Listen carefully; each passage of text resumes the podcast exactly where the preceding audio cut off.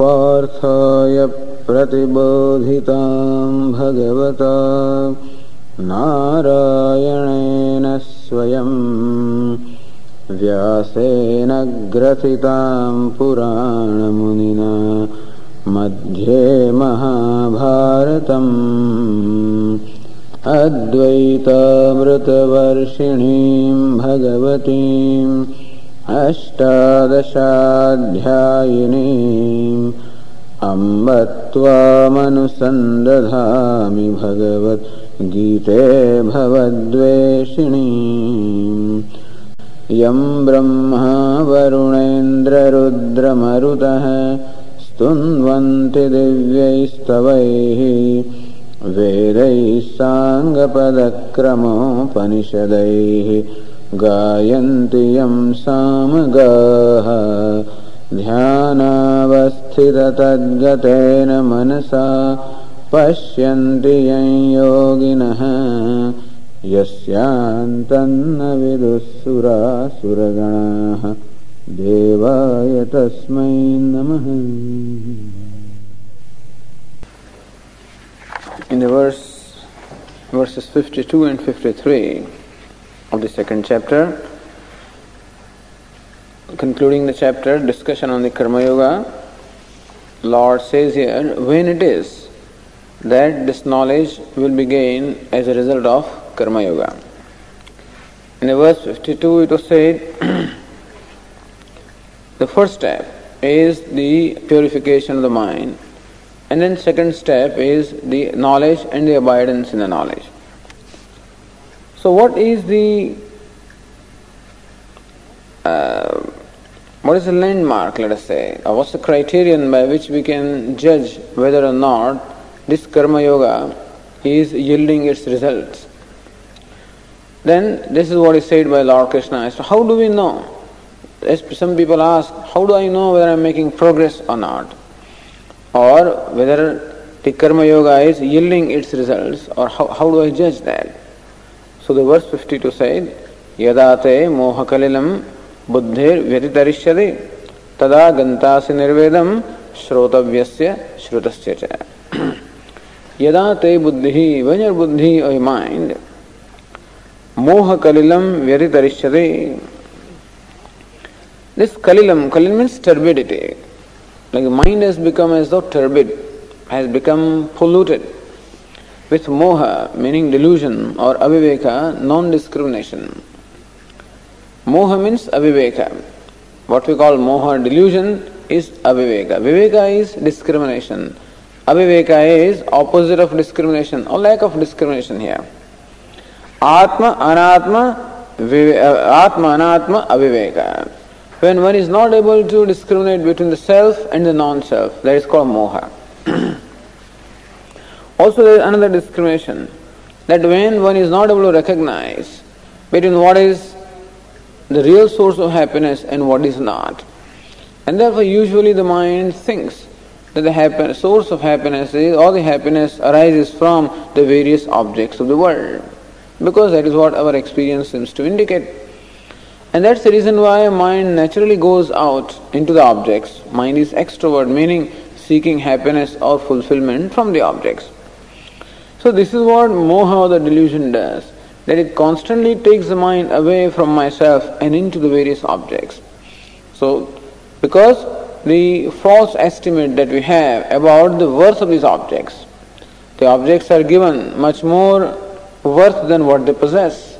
Well, the world objects are but they have a certain degree of reality. Which degree of reality is what we call mithya. They are all perceptible, we all experience them. But then what is the degree of reality is what we call mithya, meaning they are not real. They do not enjoy what we call an independent reality.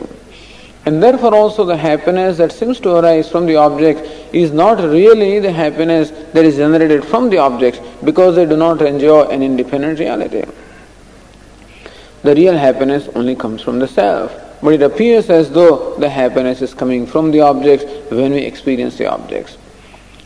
So this moha or this delusion that happiness is something away from me, that happiness is in the objects, which conclusion on my part makes my mind run, run towards the objects again and again, and therefore it gets deviated from itself.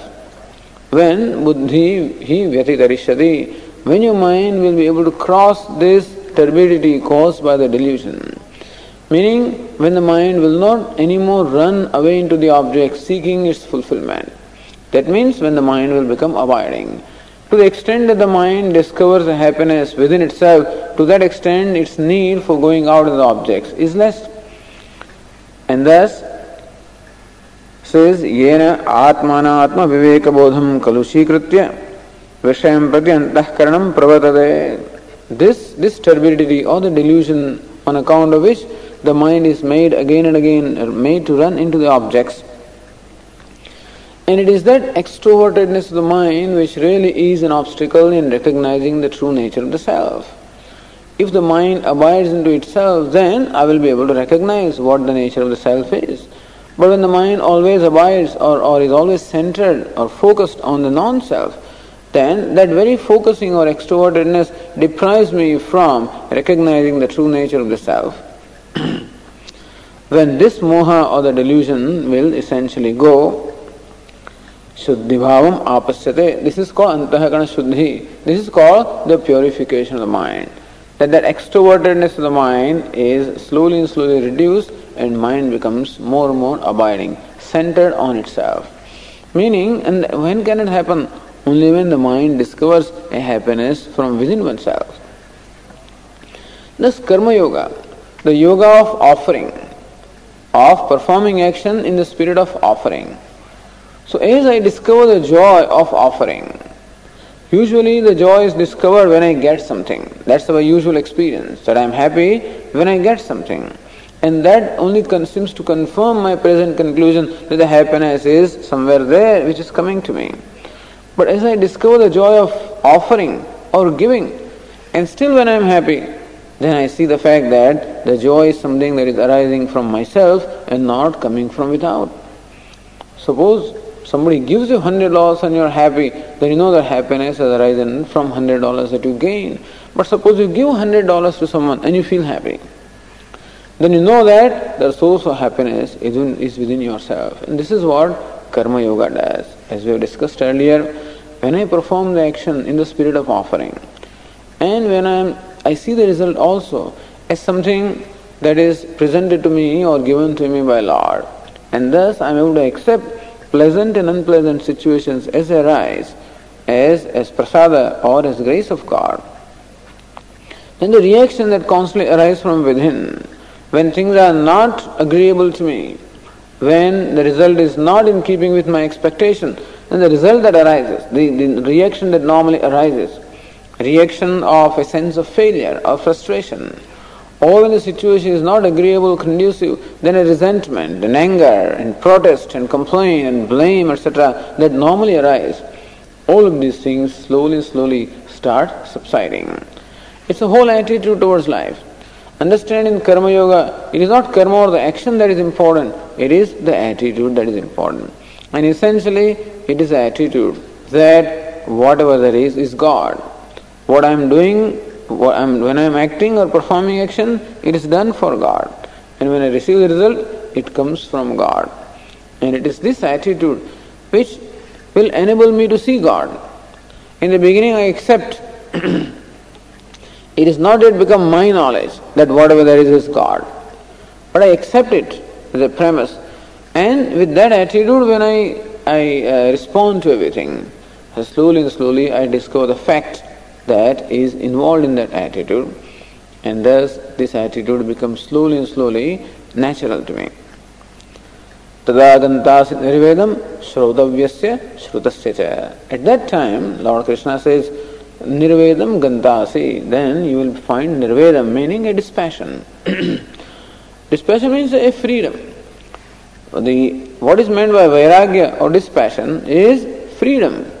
Freedom from the dependence upon the objects. Freedom from need to seek object happiness from the objects. So what we call vairagya or dispassion is really nothing but freedom. And as the mind becomes free, it experiences that happiness because whenever we experience happiness, it is really the experience of freedom, as we said earlier. That when my mind becomes free from desire or demand or reaction, then it enjoys a tranquility, and that is what we call happiness. So, any moment I enjoy happiness, it is really nothing but freedom. And thus, the mind will keep on discovering a freedom from the dependence upon the objects for the happiness. It is not that I become indifferent to the objects, or there is a resentment for the objects, or aversion for the objects. That is not what we call vairagya or dispassion. I just become free from dependence upon the objects. That's what is called freedom from attachment. Attachment is when I am dependent upon something.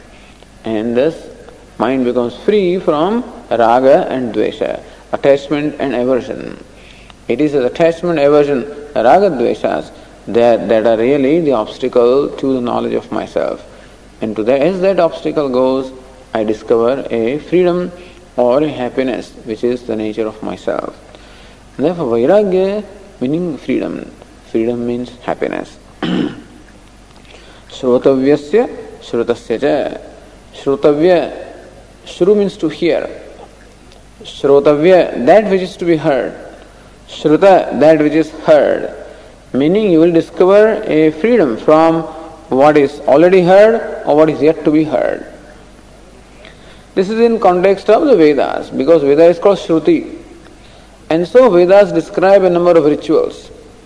And all these rituals offer you a variety of end results. So what is meant by Shruta is all the various things that you have heard so far, the, the various results and the, uh, um, the, the description of things such as swarga, heavens, etc., which you've heard, which normally fascinate you, you'll become free from all those fascinations. From the things that you have achieved so far and the things that are yet to be achieved. Meaning you'll become free from fascination or attachment for things that are or that will come in future. in short, Karma Yoga will enable us to discover vairagya or dispassion and therefore a relative freedom from the objects, from the dependence upon the objects. And then is set the ground for discovering absolute freedom. Absolute freedom is the nature of the self. But before we discover that, it is necessary that we have a mind which enjoys relative freedom from the objects, relative freedom from the non self. So Karma Yoga enables us to discover that relative freedom. So that is what we call being at home with oneself. Dispassion, vairagya meaning being at home with myself. At the moment I am not at home with myself. And that's the reason why I need so many distractions. I need so many activities. I need to reach out or run out in order to just keep myself busy. Often in all these escape distractions, there is only an attempt to avoid myself, where I just cannot be with myself. I cannot stand myself. Thus I keep myself busy or engaged. Thus slowly and slowly, mind becomes abiding, at home with itself. And therefore also at home with else others. When I am at home with myself, I find that I am at home with the world also. This mind discovers at homeness, an abidance, a poise. This is what is the first result of Karma Yoga, a relative freedom. And then finally, what happens is being said in the verse 53 मोह कलिल कलिल द्वारेण लब्ध आत्म विवेक जब प्रज्ञ कदा कर्मयोगजम फलम परमास योगम अवाप्स्यामि इति चेत Arjun will okay this अंतःकरण शुद्धि or purification of mind is fine. But I'm not merely going to be satisfied by purification of mind. I'm not going to be satisfied merely by what we call relative freedom. When will that absolute freedom come? Paramasa Yogam, an abidance in the self. An abidance in the self which is the truth. When will that abidance come? and that is being replied in the verse 53. श्रुति विप्रतिपन्नादे यदा स्थास्यति निश्चल समाधावचला बुद्धि तदा योगम अवाप्स्यसे श्रुति विप्रतिपन्नाते बुद्धि यदा निश्चला स्थास्यति समाधो अचला स्थास्यति तदा योगम अवाप्स्यसे Tada at that time yogam avapsasi. You will attain yoga. Where here Shankaracharya explains the word yoga is the knowledge. So you will gain an abiding, abiding knowledge. Then you will gain an abiding knowledge when te buddhi, when your mind will be nischala sthasati, will become nischala. Chalanam, chalam means distraction. Nischala, when your mind will become free from distraction. Achala, so nischala and achala. These are the two words that Lord Krishna uses here to describe the mind of a yogi or describe the mind of a wise person whose mind abides in the self. So, describing the, the uh, abiding wisdom of a wise person, Lord Krishna says that the mind of such a person is nischala and achala. So, two kinds of obstacles are uh, seen here. One is an obstacle that is called samshaya or various doubts. And another is an obstacle which is what we call viparya or the error. Ultimately, actually, there are three obstacles. One is avarana, avarana meaning the ignorance. Second is samshaya, meaning various doubts. And third is viparya, meaning the error, the habitual error of taking this non self body to be the self.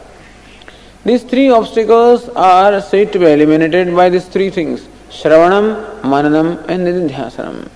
By Shravanam meaning listening to the teacher, this ignorance goes. By Mananam, reflection upon what I have heard, the various doubts go. And by Nididhyasanam, by a constant effort of owning up that knowledge, by alertly always owning up that knowledge, I slowly overcome what we call the habitual error of taking this body to be the self, the Buddhi. So Nischala here means freedom from various doubts which distract the mind. And Achala means freedom from the habitual error, wherein because of which habitually I keep on identifying with the body. When you will become free from these obstacles of doubt as well as error or viparita buddhi. Tada yogam avapsasi. Then you will attain yoga. Yoga is what? Viveka prajnam samadhim prapsasi. That viveka prajna, meaning that wisdom arising out of viveka, the discrimination between the self and the non-self. That time you will attain that abiding wisdom of the nature of discrimination between the self and the non-self. That is what you will gain. An abiding wisdom you will get says, What is the nature of the mind today? Shruti Vipratipannate. At the moment, here Arjuna, your mind is Vipratipannam. Meaning, it is at the moment Vipratipannam, it is tossed about, bewildered, full of doubts, and full of various uh, distractions on account of Shruti. Here, Shruti also means Veda, the Karma Kanda section of the Veda. So, when we listen to this karma kanda, meaning the ritualistic portion of the Veda, then the ritualistic portion describes a number of rituals and also describes the various results to be obtained as a result of performance of these rituals. And there the mind gets bewildered. It hears about heavens and it hears about various other siddhis, the powers and various attainments that you can have as a result of performing different rituals. And naturally the mind wants those things. So when you will, your mind will be totally settled with reference to all the means and ends that the Karmakanda section of the Veda describes. That means your mind will no more be distracted by or no more be uh, disturbed by various things that you can attain in the world.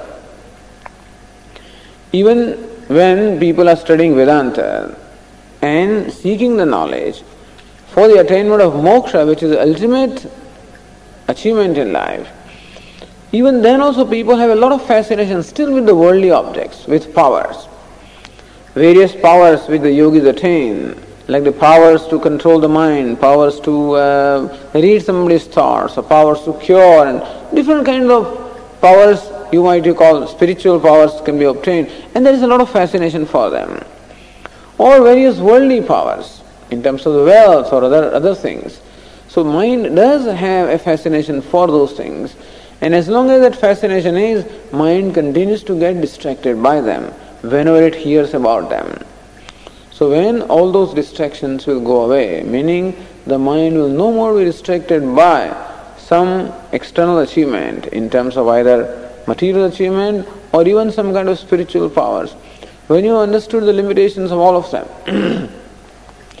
meaning mind is very clear about the limitations involved in any kind of an achievement, whether achievement is something external or achievement is something internal, that all these achievements are limited.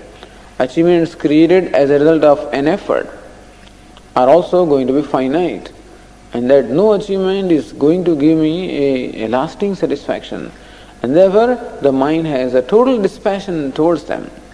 Not an aversion not an attachment. So dispassion means the freedom from attachment and aversion. Neither am i attached to any achievements nor do i have any aversion for achievement. If they are there fine. If they are not there i'm equally at home. This is called the freedom from the sense of achievement. And it's not that easy. More and more we hear about things, more and more mind runs after things. And everybody may have different complexes. Some people may be seeking recognition, somebody may be seeking power, somebody may be seeking wealth, somebody may be seeking comfort. I mean, different people seek different things. And those things continue to distract their minds. Interestingly enough, many years ago, when I was teaching in Bombay, one person comes to me and he was actually a renunciate and says, Swamiji, I want to join this course, which at the time we were conducting in Bombay. Says, okay, uh, what, what have you been doing so far? Says, well, I have studied in Kashi in Banaras. What have you studied? I have studied all the Shastra, all the scriptures. In Banaras I have studied. I have studied all the Vedanta and scriptures and everything. So if you already studied them, then what's the point in joining the course? So now I want to study them in English. So that person had studied them all in Hindi because that's the medium of instruction there in Banaras. So what difference does it make whether you study in Hindi or in English? He says, No, Swamiji, I want to study the scriptures in English so that I can go to Canada and then what? Then I can give lectures, you know, and discourses and things like that. And so some kind of fascination is there, you know, for, for the people to go out and, you know, gain some recognition, etc. So it's amazing how this kind of fascination is hard to go from the mind. And if you are alert about the various thoughts and tendencies, trends of the mind, then we will see how every mind has different kinds of, depends upon its own upbringing depends upon its own complexes about itself, that it, it is, that, that desire of some achievement at the material level seems to remain. Shruti vipratipanna. And therefore, when your mind that is bewildered or sometimes tossed about and therefore distracted on account of listening to these various achievements that are possible in the world, you hear about many saints also and sages that how such and such saint had such and such power, you know, and how he could achieve this, how he could, I don't know, uh, read somebody's mind, how he could heal somebody, how some people convert water into milk, you know, and stuff like that. So all of these kind of things in India you hear a lot of this. And you wonder, you know, and then you also wonder whether you also should do that or not. Anyway, when the mind will become free from fascination for all of this, not because of because it is impossible to achieve, not because grapes are sour, but because it, it discovers an internal uh, freedom, and internal happiness, and abiding happiness as it discovers, and therefore it just becomes free from any kind of distraction. So understand that before our mind abides into the self, self of the Atma is subtler than the subtlest. And as it is for a mind to concentrate on any, any one thing is so difficult. And to, for it to concentrate or abide into the self, which is extremely subtle, it is extremely difficult. So slightest of a distraction will distract the mind and you will not have what we call an abiding knowledge. So mind will have an abiding knowledge when it absolutely abides, when it becomes absolutely free from any kind of a distraction and the distractions can come because of various fascinations. So when the mind becomes totally free from the fascination as a result of having discovered a lasting happiness with itself. Yada sthasyati nischala. So nischala vikshepa chalana varjita sati. Free from the turbulence due to various distractions. So when it becomes, mind gets distracted or becomes turbulent, disturbed. So when it becomes free from the various distractions. Distractions can be of two kinds also. One is the mind can be distracted because it has certain false values. And secondly, it can be distracted because habitually it is restless. So for example, if you observe your thinking process, you will find mind runs out very often towards objects for which objects or things or beings for which the mind has fascination. It will again and again think of those things. Automatically, naturally, mind has a tendency to think or dwell upon things which it likes. Or sometimes even it dwells upon things it dislikes. So mind has a natural tendency to dwell upon things for which either it has attachment or aversion. So as long as attachments and aversions are there, so long the mind will have a tendency to dwell upon those objects. And second reason why the mind gets distracted is because sometimes it just keeps on wandering for no reason at all. Either is wandering with reason because it is seeking happiness or fulfillment, therefore it goes out. Or sometimes it is just restless by nature and therefore it just cannot remain on centered on one object or one thing for a length of time and therefore it keeps on wandering. So both of these kind of distractions when they are gone, that also can be understood as nischala and achala. That the distractions created on account of the attachment and aversions when they are not there and the distraction created on account of a habitual nature of the mind to just wander about for no reason. It's a meandering thing. How the mind, when, when we are talking, and you know, how the talks just keep on you know, moving from one topic to the other without our knowing even. Because there is a natural connection, there is some kind of an association with one object to the other object, and therefore, by that law of association, mind runs from one object to the other without any reason. So if somebody were to record our talks, uh, like 45 minutes we talk, you'll find we started with a discussion on Vedanta, and the talk went into slowly politics, and then went into sports, and then it went into uh, something else, and it wanders all over the world, and hopefully may come back to Vedanta. Because there is some association or the other with one object and the other, and by the law of association, mind, like a like a monkey which jumps from one branch to the other, the mind keeps on jumping from one object to the other without any reason, because of some association. So we talk of Vedanta, and then we talk of the Vedas, then we talk of India, and then we talk of um, the Indians, then we talk of Indian leaders, and we talk of Indian politics, and then you talk of politics in general, and then you talk of the American politics, and then the then you talk of the President of the United States, then you talk of the Vice President, and you talk of, oh, the Chief of Staff who is now perhaps may become the next Vice President, and then you talk of the Gulf War, and like that it goes on. Not that this kind of a meandering is a result of attachment or aversion, it is just habitual meandering because the mind has some kind of an association, sees association with different objects and keeps on just jumping from one object to the other. So we have to learn to make the mind steady in this respect also, that it remains centered on one object, does not wander. That's the reason why they recommend japa. That you keep repeating Om Namah Shivaya, Om Namah Shivaya, Om Namah Shivaya. And so, the nature of one thought is similar, is the same as another thought, same as the third thought. And thus we create a habit in the mind to remain with one thought or one, be centered on one thought for a given length of time. So, this kind of steadiness of the mind also is required. Mind is unsteady and mind is distracted. Mind is distracted because of attachments and aversions, and that will go as a result of viveka or discrimination. When, when the mind discovers that its attachment for an object also is because it does not recognize the true nature of the object. Or it is an aversion also, because also of not understanding the true nature. Attachments and aversions both are projections of the mind, as we will see. then slowly it becomes free from that. And then its unsteadiness of just meandering, wandering from one place to the other also has to be checked by another test and bringing the mind back again and again. All of this is talked about in the sixth chapter. ಯತೋ ಯತೋ ನಿಶ್ಚರದಿ ಮನಶ್ಚಂಚಲಮಸ್ಥಿರಂ ತತಸ್ತೋ ನಿಯಮ್ಯೈತದ ಆತ್ಮನ್ಯೇವ ವಶಂ ನಯೇತ್ lord Krishna says for whatever reason your mind unsteady mind, it wanders out. You again bring it back from that and center it or focus it upon the self.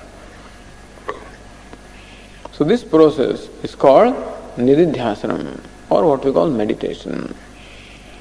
And thus, for a great length of time these practices are required. Karma Yoga gives us a mind which is what we call a relatively pure mind, relatively free from attachments and aversion, which mind is abiding, and therefore we can apply that, employ that mind in Shravanam or listening to the scriptures. And various doubts are resolved as a result of the reflection, reasoning. And then these distractions and wanderings are slowly, slowly removed by what we call nididhyasanam, the meditation or the attempt of bringing the mind again and again into the focus, as a result of which, when your mind will become completely free from distraction and completely free from unsteadiness, tada yogam avapsasi.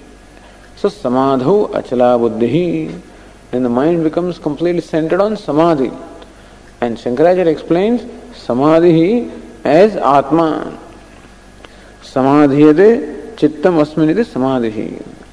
So that is in which the mind ultimately is centered or focused. So Atma here is called Samadhi is Samadhi here means Atma. So when the mind becomes totally centered or abiding onto the self, because of freedom from distractions and unsteadiness, tada avapsasi. Then here Arjuna, you will attain what we call yoga, meaning an abiding and abidance in the self you will gain. Thus, let us to summarize this, let us say that there are three factors which are an obstacle today.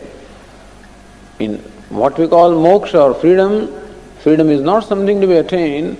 What we have to do is we have to eliminate the obstacles between Uh, what I am at the moment and the freedom that I am seeking. Freedom is the very nature of the self. But there are obstacles. Ignorance is the first obstacle. Doubts, different obstacles. And distractions and unsteadiness of the mind is the third obstacle. It is a process of removing these obstacles. The obstacle in terms of ignorance is removed by, by constant exposure to the scriptures. And all of these things have to be done for a length of time. Yoga Shastra talks about dirghakalatvam, nairantaryam and adara. Dirghakala means for a long time. Because ignorance has been with us for time beginningless. The mind is habitually identified with the body also from beginningless time. Mind has fascination for the objects and achievements also from beginningless time. So all of these things are so deeply rooted that to remove this obstacle is going to make it require a very a great perseverance. So a length of time is required, constant application is required, and again an adara meaning enthusiasm and reverence also is required. A value for this, an enthusiasm for this also is required. And so uh, then when these obstacles are essentially eliminated, then the mind becomes abiding in the self. This is called yogam here. Yoga here means abidance of the mind in the self or the abiding wisdom. Here, Arjuna, then you will become a yogi in the ultimate sense. So, what yogi means two, there are two meanings then. First meaning is karma yogi. One who abides in this attitude of karma yoga also is called yogi. And finally, the one who abides in this knowledge is also called yogi. He is jnana yogi, the yogi in the, ten, in the sense of knowledge. So for both of these, Bhagavad Gita uses the word yogi. Yogi means the one who has the yoga or the one who abides in this yoga. in this, Lord Krishna described the yogi as a person who enjoys samadhi, meaning who enjoys an abiding knowledge. And this is how, in these verses, the discussion on Karma Yoga is concluded. It's concluded by mention of the end result, namely an abiding knowledge, when the mind abides into the abides in the knowledge of the self. In this, Lord Krishna concludes his discussion. Then Arjuna asks a question. प्रश्न बीजम प्रतिलभ्य अर्जुन उवाच लब्ध समाधि प्रज्ञस्य लक्षण बुभुत्सया when Lord Krishna talked about a yogi, meaning a person having this abiding knowledge, then immediately Arjuna wanted to know what, who that person is. So Prashna Bijam. Very often when you make mention of certain thing, then it develops a curiosity in the mind of the listener. And this is generally the way of communication. That as you talk, it answers certain present question and raises a new inquiry. And your next statement answers that and creates the ground for the further knowledge.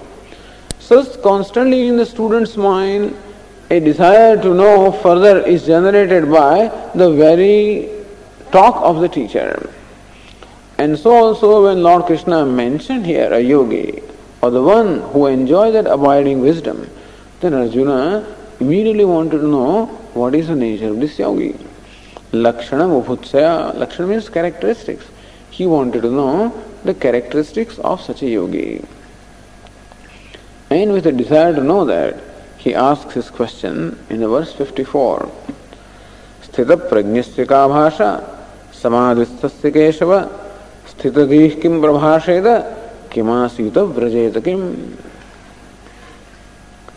Hey Keshava Keshav is the name of Lord Krishna.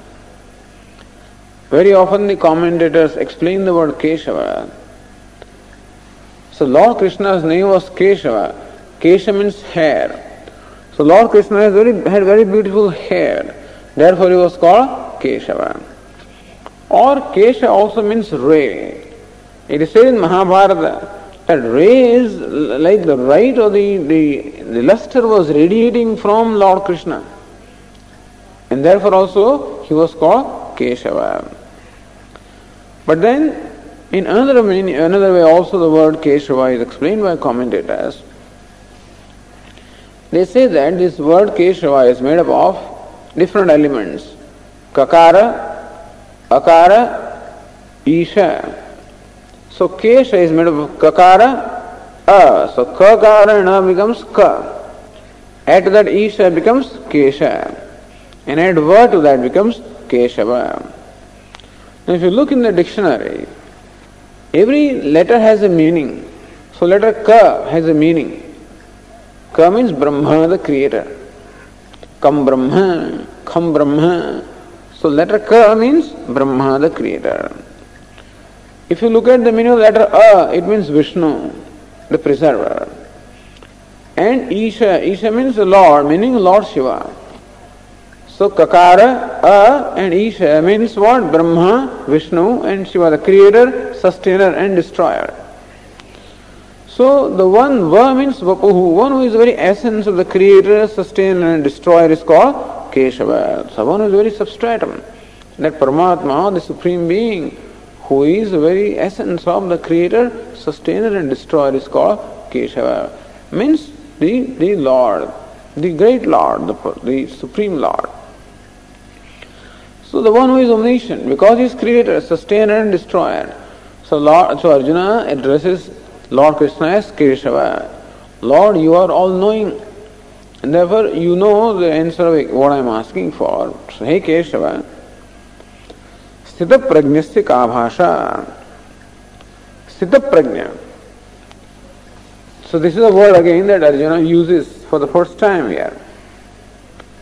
Stha, stha means to stand, to obtain, or to abide. And prajna, prajna means wisdom. Sthita prajna, sthita prajna yasya saha sthita prajna. One whose prajna or the wisdom is sthita, meaning abiding. So one who has the abiding wisdom is called sthita prajna. What is the nature of wisdom here? Brahma ahamasmi. Ahamasmi param brahma prajna. This wisdom or this knowledge that I am param brahma or I am limitless. I am I am I am complete. I am limitless. I am free. I am Brahman. In, in this is knowledge. The one whose mind abides in this knowledge, in this wisdom, is called Sthita Prajna, meaning a man of abiding wisdom, wisdom of the nature of the self. He is called Sthita, Sthita Prajna. So Arjuna Sthita Prajnasya ka bhasha. Bhasha. Bhash means to speak. So bhasha generally means speech. So what is the speech of, of the man of abiding wisdom? That's what it means. So also language, bhasha also means language. So one may ask, uh, interpret or translate this question as, what is the language of the wise man? but here, bhasha means bhashanam, speech. So here it means bhashanam means vachanam. Kathamaso parahi bhashyade. So, in what manner do others describe this wise man? So, bhasha here means description. What is the description of a man of abiding wisdom? Sthita prajnasya ka bhasha. What is the description of the man of abiding wisdom? Samadhisthasya. Now, this sthita prajna or man of abiding wisdom can be twofold. One is samadhisthasya when he is in samadhi, when he is in absorption, meaning when he is totally centered on the self. And secondly, when he is functioning in the world. A person can be either with oneself or person can be with the world. So samadhisthasya sthita prajnasya. When this wise man is in samadhi, meaning when his mind abides in himself, then what is his description? How is he? Or what is the nature of his wisdom? What is the state of his mind? Or what is the nature of wisdom of a wise man?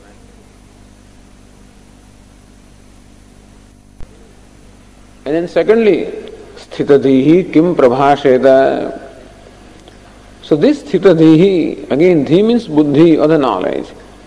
So sthitadhi, dhi also means knowledge. Sthitadhi means the one of having this abiding knowledge. So another word for sthita prajna is sthitadhi. Kim prabhasheta. So how does he talk? How people talk about him? Meaning, what is his description? Second question is, how does he talk? Meaning somebody may say, in which language does he talk? It's not the language in which he is talking, but how does he talk? Meaning, how does he respond to different situations? So we always talk. Whenever we respond to different situations, we are talking. Talking is not merely in the, by, by the words, but talking can be by my different moods or by different reactions or responses. So I communicate with the world. How does he communicate with the world when he meets with different situations? When favorable and unfavorable or pleasant and unpleasant situations come to this wise man, then how does he talk? Meaning, how does he respond? So how does he respond to various situations?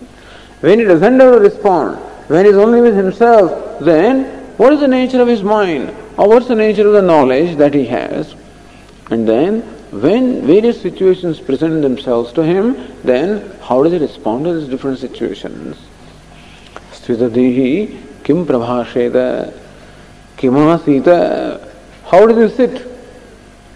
Vrajedakim, how does he walk? Again, the question is not in what posture he sits, whether he sits in Padmasana or what kind of a posture, no. How does he sit? Meaning that when he is with himself, then how does he remain with himself? When he's not responding to the world, or the world is not uh, responding to him, when there is no exchange with the world, with, when he is with himself, then how does he remain? Vrajedakim, how does he walk? Again, walking means so either the situations come to us or we go into the world also very often. When you want to work, when you are shopping, when you are talking, when you are working, then you go to the world. So when he goes to the world, he goes to various situations, he contacts various objects and situations. How does he contact? When situations come to him, then how does he respond? First question. And how does he himself approach the situation? So when situations approach him, how does he respond? And also, how does he approach various situations? How does he enjoy his different objects? When uh, food comes to him, how does he respond? When he asks for food, then how does he do that? So both ways. How do they respond and how does they approach the various situations? And when he is not meeting with any situation or is not himself going out in the world, then how does he abide with himself? So these are the various questions that Arjuna asks about a wise man. He wants to know why, what's the need, what's the reason why Arjuna is asking these questions? The reason is very simple. Arjuna is asking about the characteristics of the natural traits of the wise man.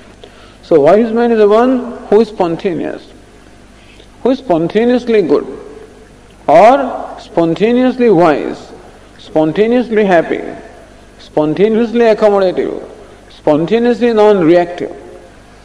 This is what will be described. So, wise man is the one who does not react.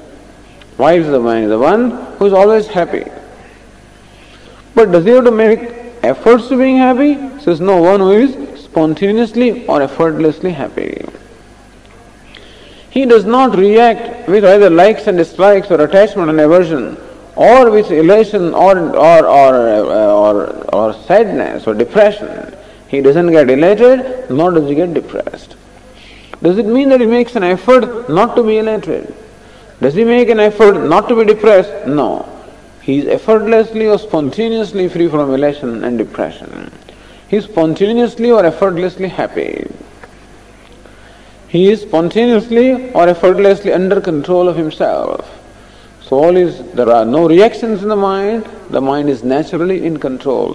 So he is naturally a master of his mind and therefore master of himself.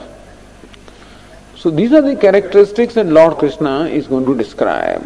When he goes out in the world, he approaches everything without any attachment or aversion, meaning he doesn't brand anything either as good or bad. And therefore his approach to the world is always free from raga and dvesha, attachment and aversion. His sense organs, his mind, everything is under his control, meaning they always abide in himself. So all of these characteristics this wise man enjoys spontaneously or effortlessly. And this is what we want to know. What are his natural traits? And in many, several occasions, the characteristics of wise man are described in Bhagavad Gita. This is the first occasion. And this occasion will come again and again. In the third chapter also, the occasion comes.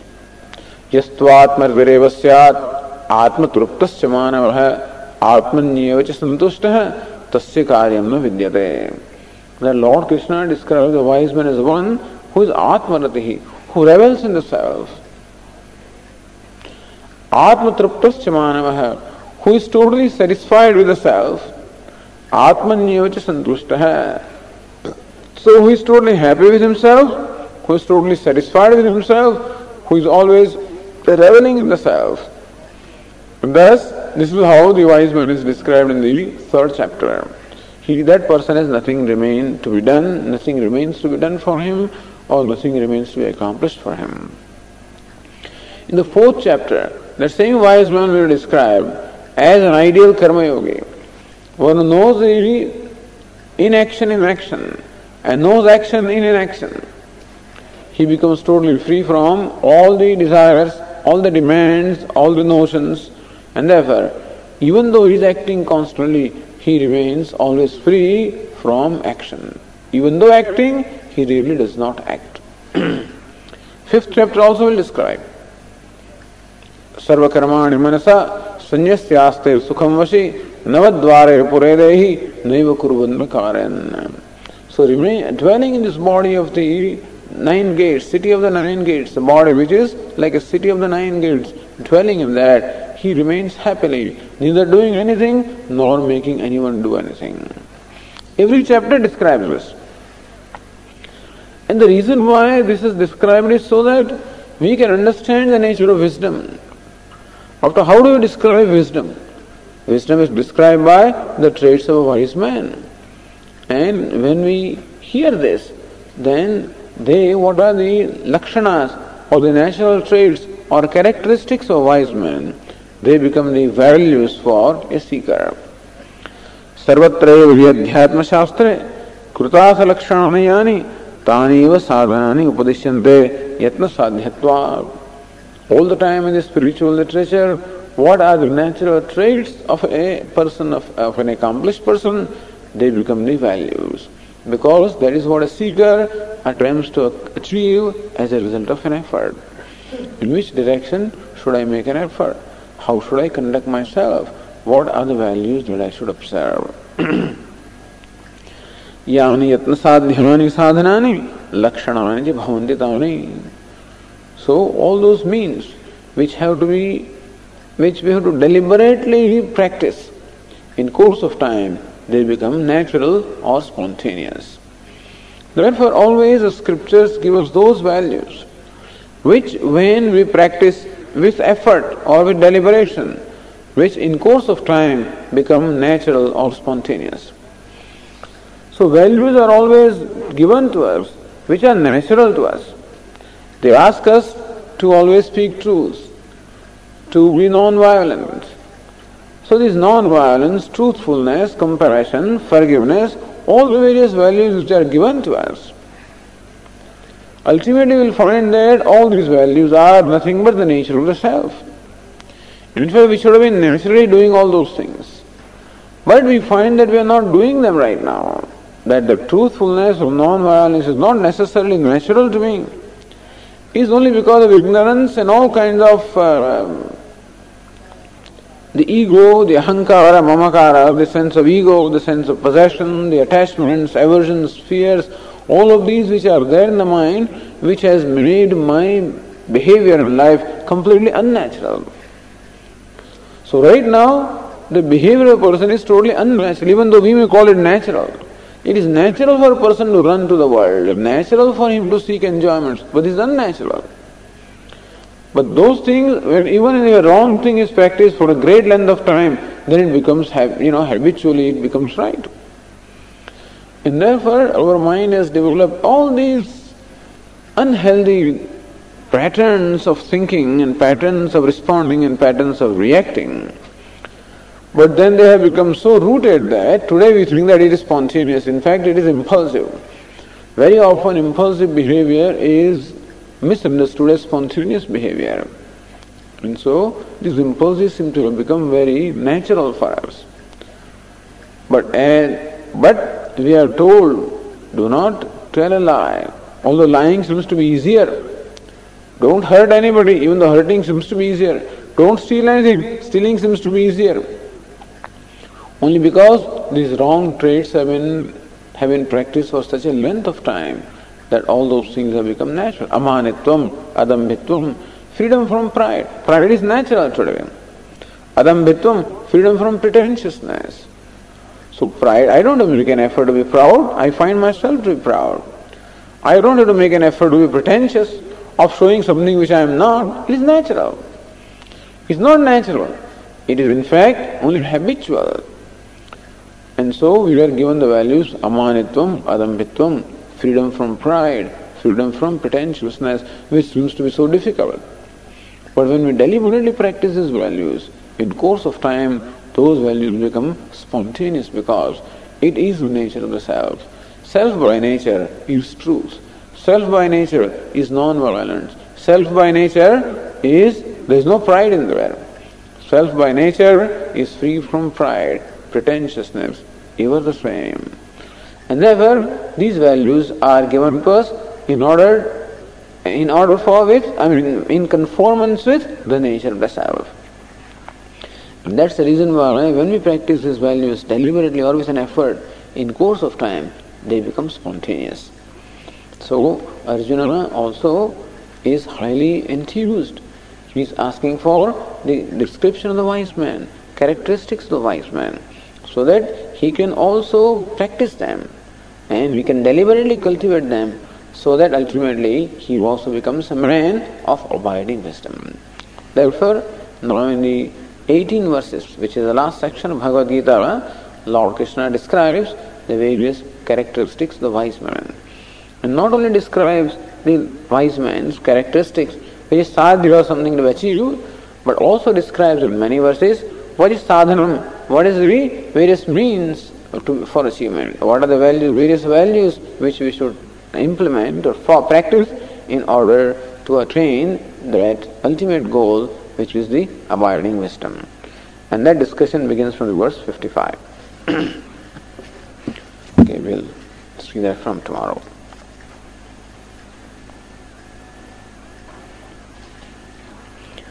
ॐ पूर्णमदः पूर्णमिदं पूर्णात् पूर्णमुदच्यते पूर्णस्य पूर्णमादार्य पूर्णमेवावशिष्यते। ॐ शान्तिश्शान्तिश्शान्तिः शङ्करं शङ्कराचार्यं केशवं बादरायणं सूत्रभाष्यकृतौ वंदे भगवन्तौ पुनः पुनः ईश्वरो गुरुरात्मेति मूर्तिभेदविभागिने विभूमवद्व्याप्तदेहाय दक्षिणामूर्तये नमः। ॐ शान्ति शान्ति शान्तिः। हरिः ॐ श्रीगुरुभ्यो